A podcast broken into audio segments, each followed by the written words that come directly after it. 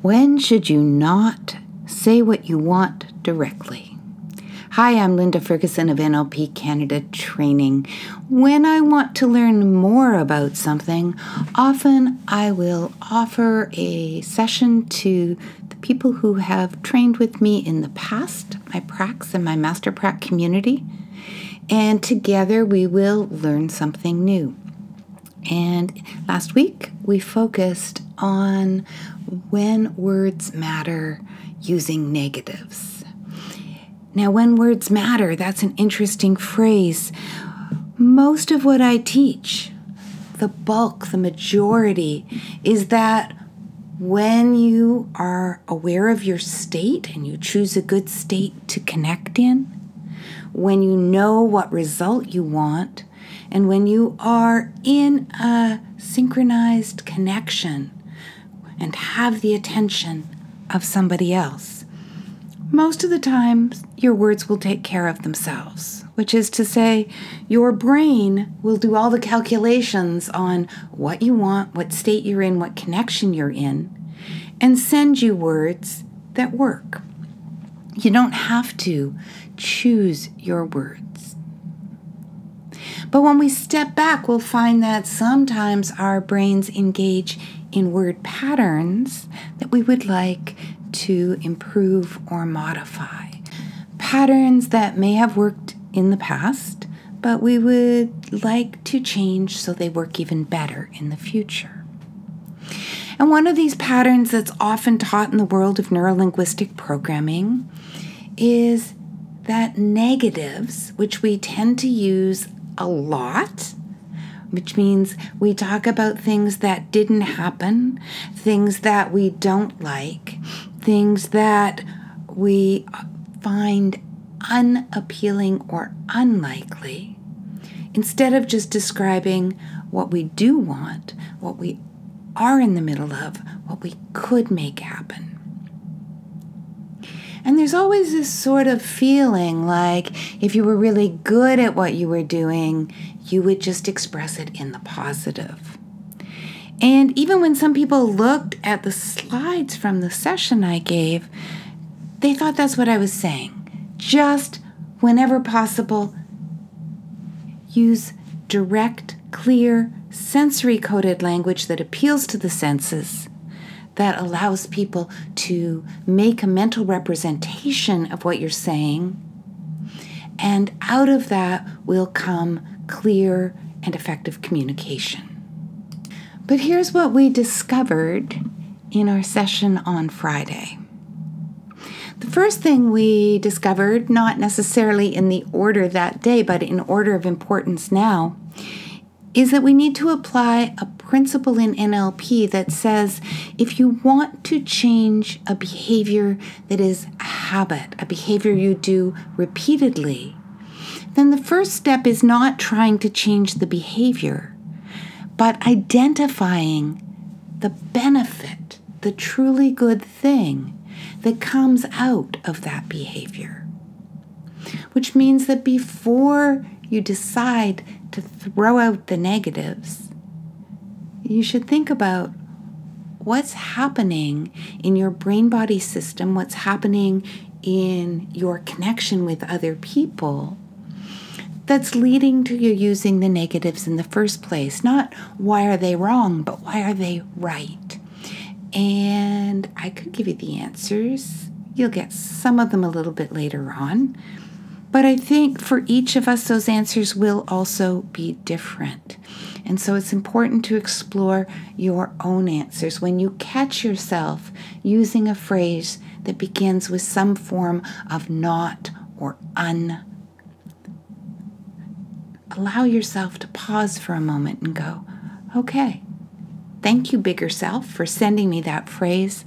What are we trying to do here? What is the good thing? That's coming from that use of language. The second important thing we learned was that we can use negative formulations to connect better with other people. Now, on the one hand, when you say a negative, it is undoubtedly hard to process. If I say, don't do what I say, do what I do. You're going, wow, that is so confusing. First of all, I changed the usual saying, which is don't do what I do, do what I say. I said the other way around. So that's confusing. But I started with don't. So you have to figure out what am I saying and then put a big don't in front of it. But language doesn't work that way. At least English doesn't. We put the negation at the beginning. So it's a loop backwards. It's really complicated to process. Don't touch that means hear the don't, get the alarm, then imagine touching it, and then somehow go back, recall the don't, and add the alarm to that imagination of touching that and process all of that together.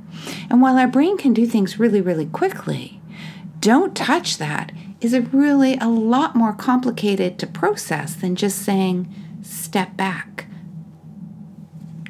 Because when I say step back, all you have to do is imagine a step and then go back, but even that is moving in two directions. So, what if I said, just stop? Now, move away from that object. And you'll see that all of these little things do make a difference. Some are much easier to process, some are much easier to process in a hurry. That's why we don't say, don't do that. We yell, stop. Right? So, negatives are hard to process. But negatives also come up a lot. Other people are using negatives. Other people are in states where they are more likely to identify, to recognize the things they don't want or don't like than the things that they do. Other people have limits to what they believe that might not be serving them well. So if I say to you, don't think that you are capable of making change quickly. Hear the don't think but then you have to keep thinking to keep processing what I'm saying. So now you think, here, you are capable of making change quickly. And before you can go back and wipe that out, you have to entertain it. It comes into your awareness in the same way as when you say, don't touch the hot pot, you have to think about the hot pot and touching it before you think about the don't, right? So we can use negative formations when we want to say something strength based and positive to somebody who wouldn't necessarily accept it straight up. If I say you are capable of making change quickly, you might want to fight with me. But if I say, I'm not going to say that you are capable of making change quickly, you're like, good, don't say that. But now you're in the frame of thought of making change quickly, of making change easily. So there is a time and a place for using negatives and for using them intentionally. So that first of all, you make rapport with that negative, that that is already probably in the conversation that corresponds to the feeling or the state that the other person is in, and then go on to kind of sneak something positive into the conversation where somebody will have to sit with it for a minute. Now, this is really important because the third thing doesn't come from inside NLP, it comes from social psychology, which shows that we are wired to notice loss more than we notice gain. And so, if you have somebody who is in a frenzy about something bad, something that represents a loss or a hurt, and you respond with something equally good, so it's as good as the other thing is bad, you're not going to have rapport, so it's going to be hard to be heard. But even if you were heard, people would have a real struggle to get there with you. Because human brains process loss with kind of more oomph than we process gain. It takes willpower to change our own framing from negative to positive, from looking at what's wrong or dangerous to looking what's right or possible. But how does that work in communication? We can provide a substitute for willpower for other people with pacing and leading, with moving from their negatives to more positive, and then adding our state that lifts them up and gives them energy and gives them a little nudge to say, hey, accept the positive. And that's actually what I did in the previous example, where I started with a negative and then inserted a positive.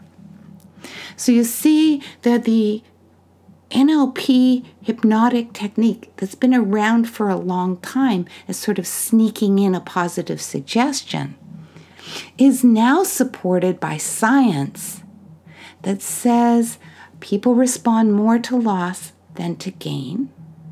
But gain is important, it feels better. Optimism produces better results. So we want to be able to get other people to look at the world more optimistically. And that means starting where they live and then moving to optimism with them and letting them lean in to our mindset while they develop it on their own. I know, it's a lot to think about. We took an hour and a half, and I've given it to you in about 12 minutes. If you want to learn more about how NLP gives you simple ways to think about hard things, come and visit us at nlpcanada.com. I'm Linda Ferguson. Thanks for listening.